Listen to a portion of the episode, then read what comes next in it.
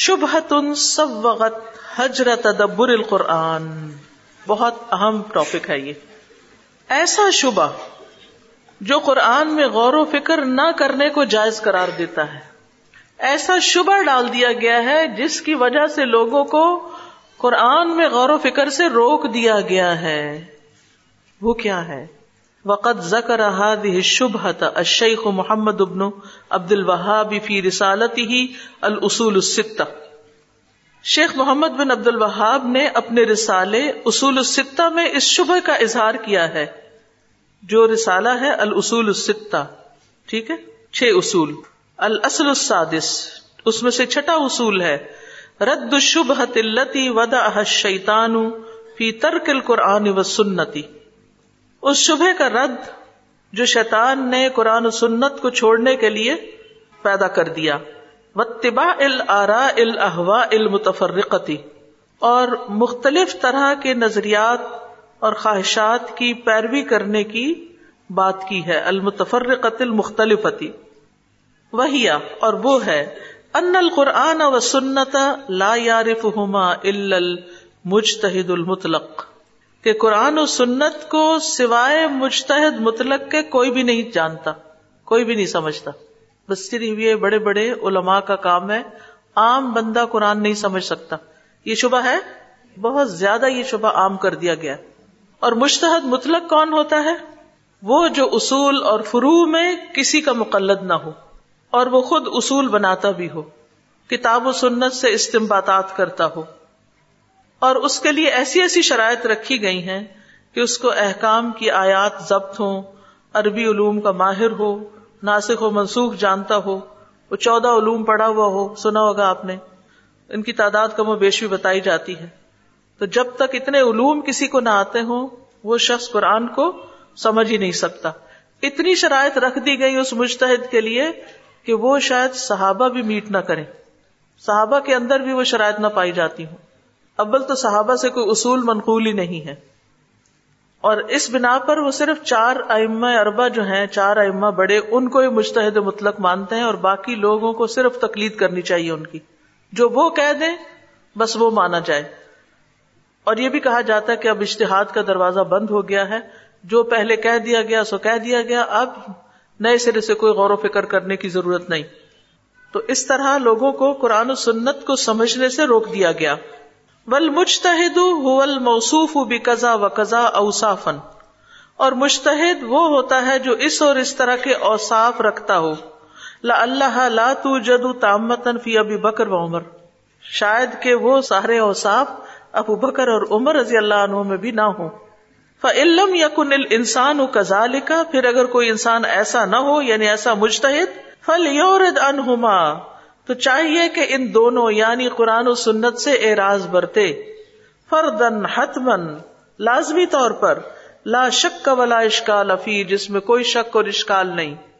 وہ من طلب الہدا من ہما اور جس نے ان دونوں سے یعنی قرآن و سنت سے ہدایت طلب کی یعنی مشتحد مطلق کے علاوہ اگر کسی نے براہ راست قرآن و حدیث پڑھی فہوا اما زندیکن یا تو وہ زندیق ہے۔ بے دین ہے وہ اما مجنون، یا مجنون ہے۔ اجلی صعوبتی فہم ہما ان دونوں کے سمجھنے میں جو مشکلات ہیں اس کی وجہ سے۔ یعنی اتنی سختی کے ساتھ قرآن کو پڑھنے، سمجھنے سے روک دیا گیا۔ ولی رد اللہ شبہ ہی ان شبہات کے رد کے لیے اللہ ان تشرت وہ جو منتشر ہو گئے خوب عوام میں پھیل گئے۔ وہ منا اور روک دیا المسلمین مسلمانوں کو۔ منت تمت کتاب اللہ ہی اللہ کی کتاب سے فائدہ اٹھانے سے ول انتفاع بھی اور اس سے نفع اٹھانے سے۔ نن کلو بختصار رد صاحب ادوا البیان علیہ تو ہم اختصار کے ساتھ نقل کریں گے جو صاحب ازوا البیان۔ کون تھے؟ کل مفسر کا نام بتایا تھا میں نے آپ کو۔ علامہ شنقیتی شنقیتی نے اس پر جو رد کیا ہے، اس کا ہم ذکر کریں گے۔ تو اگلے جو صفحے ہیں، ان میں علامہ شنقیتی نے جو بات کی ہے، اس شبے کے رد میں وہ بیان کی جا رہی ہے۔ کس شبے کے رد میں؟ کہ قرآن و سنت کو ہر کوئی نہیں سمجھ سکتا۔ اولن پہلی بات۔ ولو کان لا يصح الانتفاع بهدي القرآن، اگر نہ صحیح ہوتا قرآن کی ہدایت سے فائدہ اٹھانا اللہ لخصوص المجتہدین، مگر خاص مجتہدین کو لما ان کر اللہ الکفاری نہ مذمت کرتے اللہ تعالی کفار کی، عدم تدبر کتاب اللہ کتاب اللہ میں ان کے تدبر نہ کرنے پر۔ اللہ نے تو کفار کی مذمت کی کہ وہ قرآن پہ تدبر کیوں نہیں کرتے۔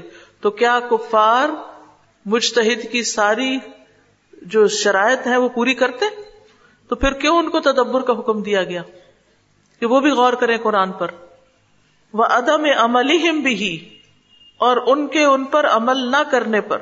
فلما حق اللہ ان انواع مکر المنافقین و قید اجل عدم اعتقاد صحت ادا و نبی صلی اللہ علیہ وسلم لرسالتی فلما، تو جب حق اللہ بیان کیا اللہ نے ان انواع مکر المنافقین، منافقین کے مکر کی اقسام کو وہ کئی دہم اور ان کی چالوں کو لی اجل عدم اعتقاد ان کے اعتقاد نہ ہونے کی وجہ سے، صحت ادا و نبی صلی اللہ علیہ وسلم لرسالتی نبی صلی اللہ علیہ وسلم کے دعوی رسالت کی صحت پر، فلا جرم امرحم اللہ بے تو کوئی شک نہیں کہ اللہ نے ان کو حکم دیا کہ وہ دیکھیں وہ تفکر اللہ صحت نبوتی اور غور و فکر کریں جو نبوت کی درستگی کے دلائل پر دلیل ہیں۔ فقالا تو فرمایا افلا تدبرون القرآن؟ یہ قرآن پہ غور و فکر نہیں کرتے؟ ولوکان من غیر اللہ اگر یہ اللہ کے علاوہ کسی اور کی طرف سے ہوتا، لوجدوا فیہ اختلافا کثیرا تو وہ اس میں بہت زیادہ اختلاف پاتے۔ یعنی منافقین وغیرہ کو جو نبی صلی اللہ علیہ وسلم کی رسالت پر پکا یقین نہیں تھا، تو اس یقین کو لانے کے لیے اللہ تعالیٰ نے کیا تجویز کیا کہ کیا کرے منافقین کیا کرے قرآن میں تدبر کرے کہ محمد صلی اللہ علیہ وسلم جو قرآن پیش کر رہے ہیں، یہ قرآن گواہ ہے۔ اور قرآن کے مضامین گواہ ہے کہ محمد صلی اللہ علیہ وسلم سچے رسول ہیں۔ کیونکہ اگر یہ اللہ کے علاوہ کسی اور کی طرف سے آتا، تو اس میں بہت اختلاف پایا جاتا۔ لیکن قرآن کا ایک حصہ دوسرے حصے کی موافقت کرتا ہے۔ تو قرآن کے اندر ہم آہنگی کا پایا جانا محمد صلی اللہ علیہ وسلم کی نبوت کی سچائی کی دلیل ہے۔ اسی لیے آپ دیکھیں جیسے یاسین ول قرآن الحکیم ان کلام المرسلین۔ اللہ سبحان تعالیٰ نے قرآن حکیم کی قسم کھا کر یہ بات فرمائی کہ یقیناً آپ رسولوں میں سے ہیں۔ یعنی خود قرآن گواہ ہے آپ کی رسالت کی سچائی پر۔ تو کیسے گواہ ہے؟ قرآن کے مضامین بتائیں گے تو وہ کیسے پتا چلیں گے؟ کیسے؟ پڑھ کر، غور و فکر کر کے۔ جو سمجھ آ گئی یہ بات؟ انہوں نے شبہ کیسے رد کیا؟ کہ اللہ تعالیٰ نے نبوت کی صداقت بیان کرنے کے لیے جو قرآن کو گواہ بنایا ہے وہ قرآن پر غور و فکر کی دعوت دیتا ہے کن کو؟ منافقین کو، جنہیں شک ہے آپ کی رسالت پر۔ وہ کدال کا یقول تعالی منکرن المشرقین اسی طرح اللہ تعالیٰ مشرقین کا انکار کرتے ہوئے فرماتے ہیں فی عدم تفہم ان کے نہ سمجھنے کی بنا پر لل قرآن العظیم قرآن عظیم کو۔ و تدبر ہم لہو و اراد ہم انہ اور ان کے تدبر کو اس کے لیے اور ان کے اس سے منہ بوڑنے کو۔ افلم یا دبر القول؟ کیا انہوں نے اس قول یعنی قرآن میں غور و فکر نہیں کیا؟ منافقین کے بعد کس سے خطاب ہے؟ مشرقین سے۔ کہ تم کیوں نبی صلی اللہ علیہ وسلم کی نبوت کو جھٹلاتے ہو؟ کیا تم نے اس قرآن پہ غور و فکر نہیں کیا جو وہ لے کر آئے؟ تو اس کا مطلب یہ تھا کہ قرآن ہدل الناس ہے۔ سارے لوگوں کی ہدایت کے لیے جو اس کو پڑھے گا، چاہے اس کے اندر مشتحد کی صفات نہ بھی ہوگی تو اس کو سمجھ آ جائے گی کہ قرآن کیا کہنا چاہ رہا ہے۔ جو اس سے متعلق باتیں ہوں گی۔ یو خدا یہ بات واضح کرتی ہے۔ ان المخاطبین الاولین به الذین، کہ اس کے سب سے پہلے مخاطب وہ لوگ ہیں، نزل فیہم، جن کے بیچ میں یہ قرآن اترا۔ ہم المنافقون والکفار، وہ منافق اور کفار ہیں۔ لیس احد منہم مستقبلا لشروط الاجتہاد۔ ان میں سے کوئی بھی اشتہاد کی شرطیں پوری نہیں کرتا۔ المقررات عند اہل الاصول، جو اہل اصول نے مقرر کر رکھی ہیں۔ یعنی کفار اور منافقین اشتہاد کی شرطیں پوری نہیں کرتے تھے۔ تو پھر کیوں اللہ تعالیٰ ان سے کہنے کہ قرآن میں غور و فکر کرو؟ بل لئی سا اندہ شعی امنہا اسلن بلکہ ان کے پاس ان میں سے کچھ بھی اسلن نہیں تھا۔ یعنی ان اشتہاد کی شرائط میں سے کوئی ایک شرط بھی نہیں تھی ان کے پاس۔ قان القرآن لا يجوز ان ينتفع بالعمل به والاهتداء بهديه الا المجتهدون۔ کہ ہے قرآن، نہیں جائز کہ اس سے فائدہ اٹھایا جائے عمل کر کے اور اس کی ہدایت سے ہدایت پا کے سوائے مشتحدین کے۔ یعنی پس اگر مشتحدین کے علاوہ کسی اور کے لیے قرآن پر عمل کرنے سے فائدہ اٹھانا اور اس کی ہدایت سے رہنمائی حاصل کرنا جائز نہ ہوتا تو لما وبخ اللہ الکفار اللہ تعالیٰ کفار کو نہ ڈانٹتے۔ وہ انکر علیہم اور ان کا انکار نہ کرتے۔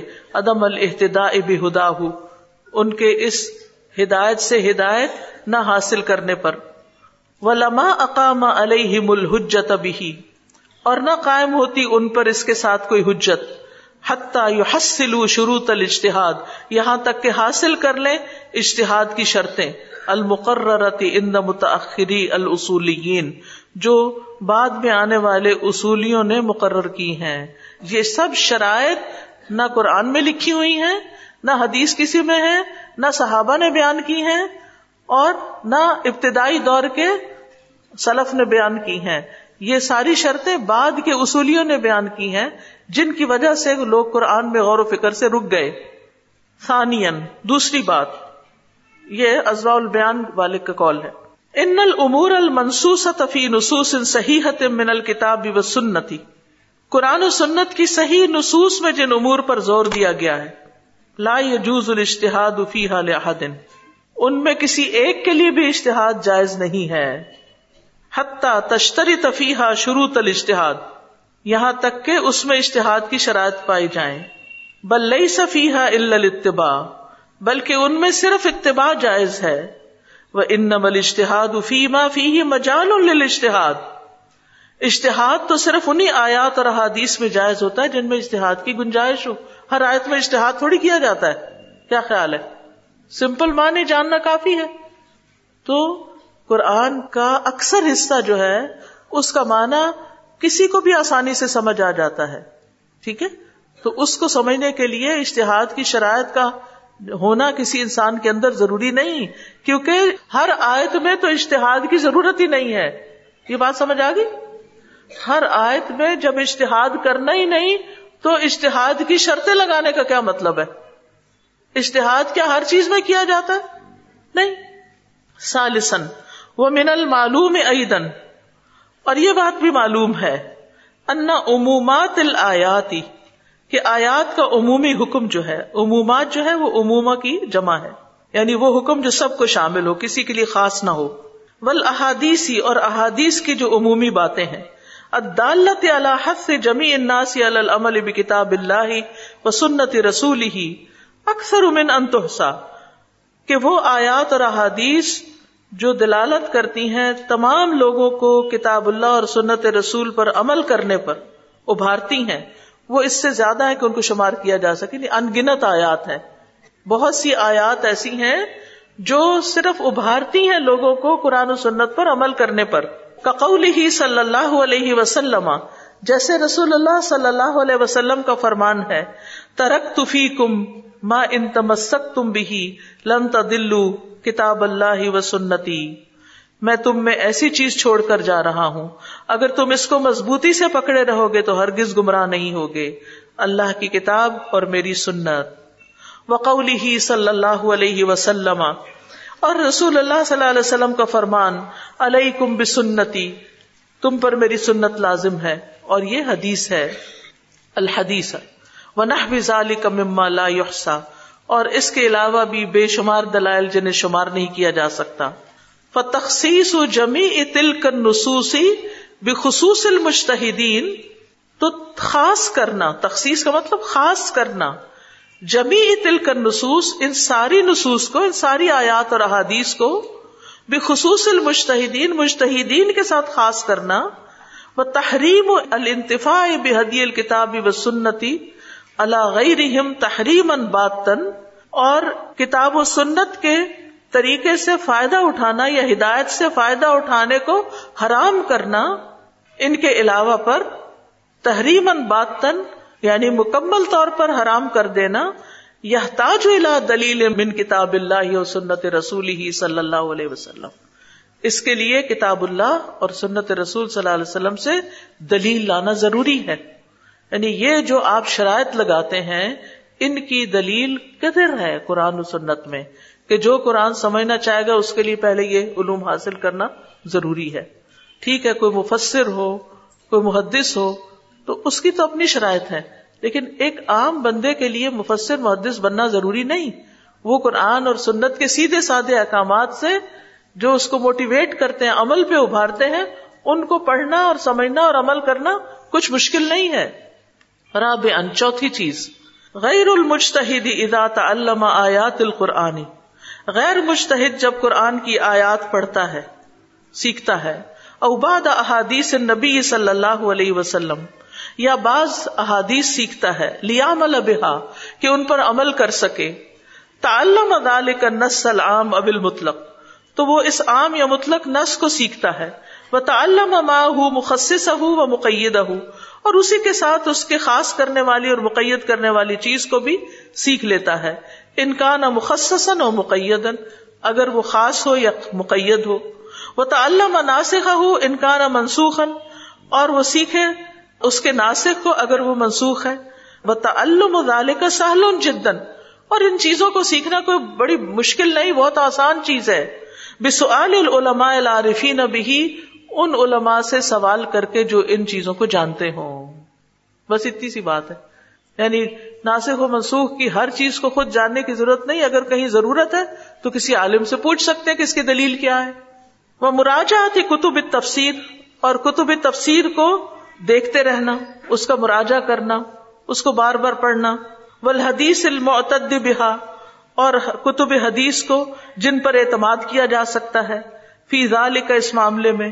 وہ صحابت اور صحابہ کانو فل اصر الاول، پہلے زمانے میں یتا علم احدہم آیتن فیام البہا وہ ایک آیت سیکھتے پھر اس پر عمل کرتے تھے۔ وہ حدیث فیام البہی اور حدیث سیکھتے اور اس پر عمل کرتے۔ ولا يمتنع من العمل بذلك حتى يحصل رتبة الاجتهاد المطلق۔ اور وہ اس پر عمل کرنے سے اس وجہ سے نہیں رک جاتے تھے کہ جب تک مجھے مشتحد مطلق کا مرتبہ حاصل نہ ہو، اس وقت تک میں عمل نہیں کروں گا یا میں سیکھوں گا نہیں۔ یعنی صحابہ نے ایسی کوئی شرط نہیں لگائی۔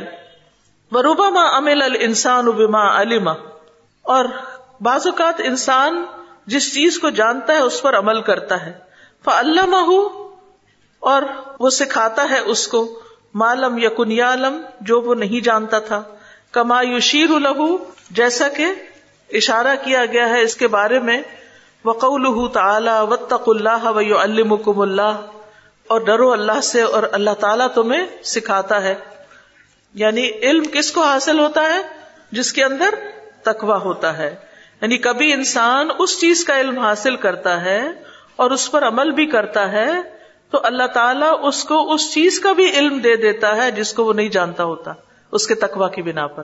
یعنی خلاصہ یہ ہے کہ جب آپ عمل کی نیت سے قرآن پڑھتے ہیں تو آپ اس میں سے جو چیز اخذ کرتے اس پہ عمل شروع کر دیتے ایک چیز پہ آپ نے عمل شروع کر دیا۔ اس عمل کی برکت سے اللہ سبحان و تعالیٰ آپ کے لیے علم کے مزید دروازے کھول دیتا ہے۔ آپ کو وہ سکھا دیتا ہے جو آپ نہیں جانتے۔ پھر اور جانتے ہیں، پھر عمل کرتے ہیں، پھر اور۔ پھر اس طرح علم اور عمل اور ایمان میں بڑھتے چلے جاتے ہیں۔ قول تعالی، اللہ تعالی کا فرمان ہے، یا الذین آمنو اے لوگو جو ایمان لائے ہو ان تتقوا اللہ یجعل لکم فرقانا۔ اگر تم اللہ سے ڈرو گے، تو اللہ تعالیٰ تمہارے لیے ایک فرقان پیدا کر دے گا۔ تمہیں میزان عطا کر دے گا۔ تمہیں صحیح اور غلط کی پہچان کرا دے گا۔ تو صرف علم اور صرف علم کے لیے بہت سی شرطیں ہی نہیں ہوتی، عمل کرنے کے لیے تقوی بھی بہت معنی رکھتا ہے۔ القول بان الفرقان هو العلم النافع۔ اس قول کی بنا پر کہ فرقان سے مراد علم نافع ہے اللہ یفرق به بین الحق والباطل، جس کے ذریعے انسان حق کو باطل میں فرق کر سکتا ہے۔ وقوله تعالی، اور اللہ تعالی کا فرمان ہے، یا ایها الذین اے لوگو جو ایمان لائے ہو، اتقوا اللہ اللہ سے ڈرو وہ آمین برسول ہی اور اس کے رسول پر ایمان لاؤ۔ یو اتکم کفلئی نمر رحمتی ہی وہ اپنی رحمت میں سے دو حصے تمہیں عطا کرے گا۔ یعنی دوہری رحمت عطا کرے گا۔ وہ یج الکم نور تمشو نبی اور تمہیں ایسی روشنی دے گا جس کے ذریعے تم چلتے رہو گے۔ تو جو شخص ایمان لا کر تقوی اختیار کرے، اس کے لیے دوہری رحمت اور ایسی روشنی اس کو نصیب ہوگی کہ جس سے وہ فرقان حاصل کر لے گا اور صحیح اور غلط کا فرق اس کو پتا چلنے لگے گا۔ اس کو ہر وقت فتوے لینے کی ضرورت نہیں ہوگی۔ اس کو اللہ تعالیٰ ایک بصیرت عطا کر دے گا، جس سے اس کو دین کی سمجھ آنے لگے گی اور اس کا عمل بھی درست ہوگا۔ تو یاد رکھیے قرآن کو سمجھنے کے لیے، حدیث کو سمجھنے کے لیے۔ صرف بڑی بڑی کتابیں پڑھنا ہی کافی نہیں، صرف بڑے بڑے لیکچر اٹینڈ کرنا ہی کافی نہیں۔ اس کے لیے تقوی ضروری ہے۔ جب تک اللہ کا ڈر نہ ہو اور جب تک عمل کی نیت نہ ہو، تو پھر علم جو ہے صرف ایک بوجھ ہی بن جاتا ہے۔ وہ تقوا اور یہ تقوا اللہ دلت الآیات، جن پر آیات دلالت کرتی ہیں۔ اللہ ان اللہ علم صاحبہ کہ اللہ تعالیٰ اس کے حامل کو یعنی صاحب یعنی تقوا والے کو سکھائے گا۔ بھی سب بہا اس تقوا کی وجہ سے۔ معلوم یا کن یا علم جو وہ جانتا نہیں۔ لا تزید اللہ عمل ہی نہیں زیادہ کرتا اس کے عمل پر۔ بما علما اس سے جو وہ سیکھتا ہے من امر اللہ اللہ کے حکم میں سے۔ یعنی تقوا کی وجہ سے اللہ تعالیٰ اس کو ایسا علم سکھاتا ہے جو وہ پہلے نہیں جانتا تھا۔ وہ علیہ اور اس پر یعنی متقی پر فہیا عمل ان ببا دما علم زادہ اللہ بھی علم معلوم یقن علم تو وہ عمل کرنا، بعض اس کا جو اس نے جانا، اللہ اس بنا پر اسے اس چیز کا علم زیادہ دے دیتا ہے جو وہ جانتا نہیں تھا۔ یعنی عمل علم کے مطابق ہوتا ہے۔ تو خلاصہ کیا ہے کہ یہ تقوی جس کی آیات دلالت کرتی ہے کہ اسے اپنانے والے کو اللہ اس کے سبب اس چیز کا بھی علم سکھا دیتے ہیں جسے وہ پہلے نہیں جانتا تھا۔ اللہ کے احکام میں سے جن چیزوں کو وہ جانتا ہے، تقوی اس سے زیادہ عمل کا تقاضا نہیں کرتا۔ تو اس بنا پر اس پر صرف اتنی ہی ذمہ داری ہے کہ وہ صرف اتنے ہی حصے پر عمل کر لے جسے وہ جانتا ہے۔ تو اس کے ذریعے اللہ تعالیٰ اس کے علم کو اور بڑھا دے گا جس کو وہ جانتا نہیں۔ یعنی عمل کے لیے علم بھی ضروری ہے، لیکن اس سے زیادہ کیا ضروری ہے؟ تقوی ضروری ہے۔ و تق اللہ و اللہ تقوی کرتے جاؤ، اللہ تمہیں اور زیادہ علم عطا کر دے گا۔ ٹھیک ہے؟ فلقول بمن العملی تو وہ کال جو عمل کو روکتا ہے، بما علم من الکتاب و سنتی جو اس نے جانا کتاب و سنت میں سے، حتیٰ یو حسلا رتبت الاشتہاد المطلق، یہاں تک کہ وہ اشتہاد مطلق کا رتبہ حاصل کر لے۔ ہوا عین السعی فی حرمانی جمی المسلمین من الانتفاع بنور القرآن۔ تو وہ سریح کوشش ہے، عین السعی سریح کوشش ہے۔ کس چیز میں؟ فی ہرمانی محروم کرنے میں۔ جمی المسلمین سارے مسلمانوں کو من الانتفاع بنور القرآن، نور قرآن سے فائدہ اٹھانے سے۔ یعنی یہ باتیں جو ہیں کہ مشتحد مطلق ہی صرف قرآن کو پڑھے، سمجھے، ہر بندہ قرآن نہ پڑھے، یہ مومنوں کو، اہل ایمان کو قرآن سے فائدہ اٹھانے سے محروم کرنے کی سری کوشش ہے۔ حتیٰ یو حسل شرطن مفقود فی اعتقاد القائلین بذالک یہاں تک کہ حاصل کر لیں وہ شرط جو پائی نہیں جاتی اس کے کہنے والوں کے اعتقاد میں۔ یعنی جو اس عقیدے کے کہنے والوں کے مطابق ان میں پائی نہیں جاتی۔ ودعا مسل الحاظ اللہ و اللہ کتاب ہی و اللہ سنت رسول ہی ہوا کما ترا اور دعوی کرنا اس قسم کا، اس جیسی چیز کا دعوی کرنا اللہ پر اور اس کی کتاب پر اور اس کے رسول کی سنت پر، وہ جیسا کہ تم دیکھ رہے ہو۔ یعنی یہ ایک درست رویہ نہیں ہے۔ اس دعوے کی کوئی بنیاد دلیل کتاب اللہ میں نہیں ہے، نہ سنت میں ہے۔ فتح امل رحمک اللہ۔ اللہ تجھ پہ رحم کرے، ذرا غور کرو۔ کئی فیسوغ مسلم کس طرح جائز ہے کسی مسلمان کے لیے؟ یقول بمن الحتدا اب کتاب اللہ و سنت رسول ہی کہ وہ کسی کو منع کرے اللہ کی کتاب سے ہدایت پانے سے اور اس کے رسول کی سنت سے۔ وہ عدم وجوب تعلم اور اس کی تعلیم حاصل کرنے کے وجوب کو ختم کر دے۔ ول عمل بہما اور اس پر عمل کرنے سے۔ استغنا ان انہما بکلام رجال غیر معصومین یعنی استغنا برتتے ہوئے ان لوگوں کے کلام کی وجہ سے جو کہ معصوم ہی نہیں ہے ولا خلاف فی انہم یخطئون اور اس میں تو کوئی اختلاف ہی نہیں کہ وہ بھی خطا کرتے ہیں۔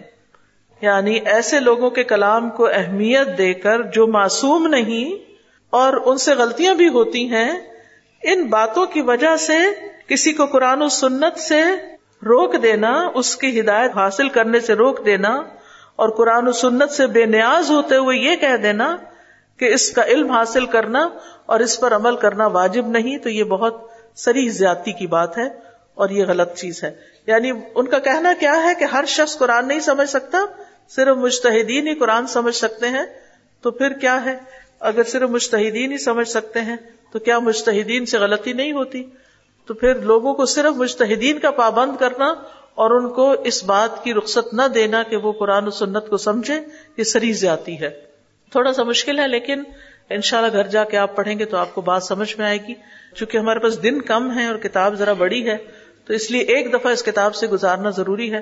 زندگی رہی تو میں اس کتاب کو آہستہ آہستہ پھر ایک دفعہ کہیں اور پڑھا دوں گی۔ جہاں زیادہ وقت ہوگا میرے پاس تو پھر جو بھی شوق رکھتے ہوں گے وہ اس کو مزید انشاءاللہ جان لیں گے۔ استاذہ جو بھی آپ نے پڑھایا تو میرے دل کو بڑا کلک کیا کہ اکثر لوگ کہتے ہیں یا الہدا والے دو سال کا کورس کرا دیتے ہیں لڑکیوں کو پاگل کر دیا ہے یہ پتہ نہیں کہاں سے مطلب نکال لیتے ہیں۔ تو یہ تو صرف اشتہاد والوں کا ہی کام ہے۔ تو یہ پڑھ کے میرے بڑا دلی سکون ہوا کہ یہ تو باتیں ہیں لوگوں کی۔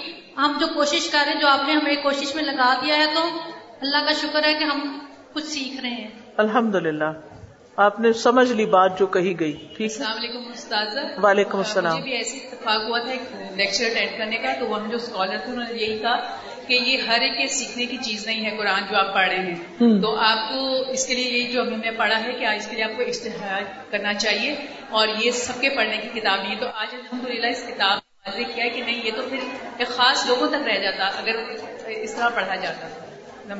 جزاکم اللہ خیرن استاذہ میں نے یہ کہنا تھا کہ جو قرآن کے علوم اور حقائق ہیں اس میں یہ وہ والی بات بھی آ جاتی ہے کہ جو اللہ تعالیٰ نے اپنے عرش پر مستوی ہونے کے بارے میں یا اللہ کا ہاتھ کس طرح کا ہے یا اللہ نور ہے۔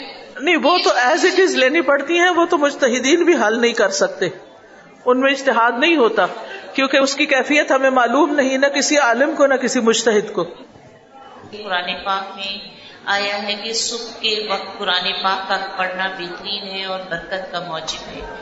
لیکن اگر کوئی انسان ایسا ہو کہ وہ باقی دن تو پورا بہت اچھے سے قرآن کو سمجھتا ہو پڑھتا ہو پھیلاتا ہو عمل کرتا ہو لیکن صبح کے وقت اگر وہ اپنی کسی مجبوری کی وجہ سے جی ٹھیک ہے۔ اگر کسی بیماری کی وجہ سے وہ نہیں کر پاتا تو کوئی بات نہیں یا مجبوری کی وجہ سے جو حقیقی مجبوری ہے لیکن یہ کہ صرف غفلت سے سوتے رہنا اور قرآن کو چھوڑ دینا یہ بہت بڑا جرم ہے۔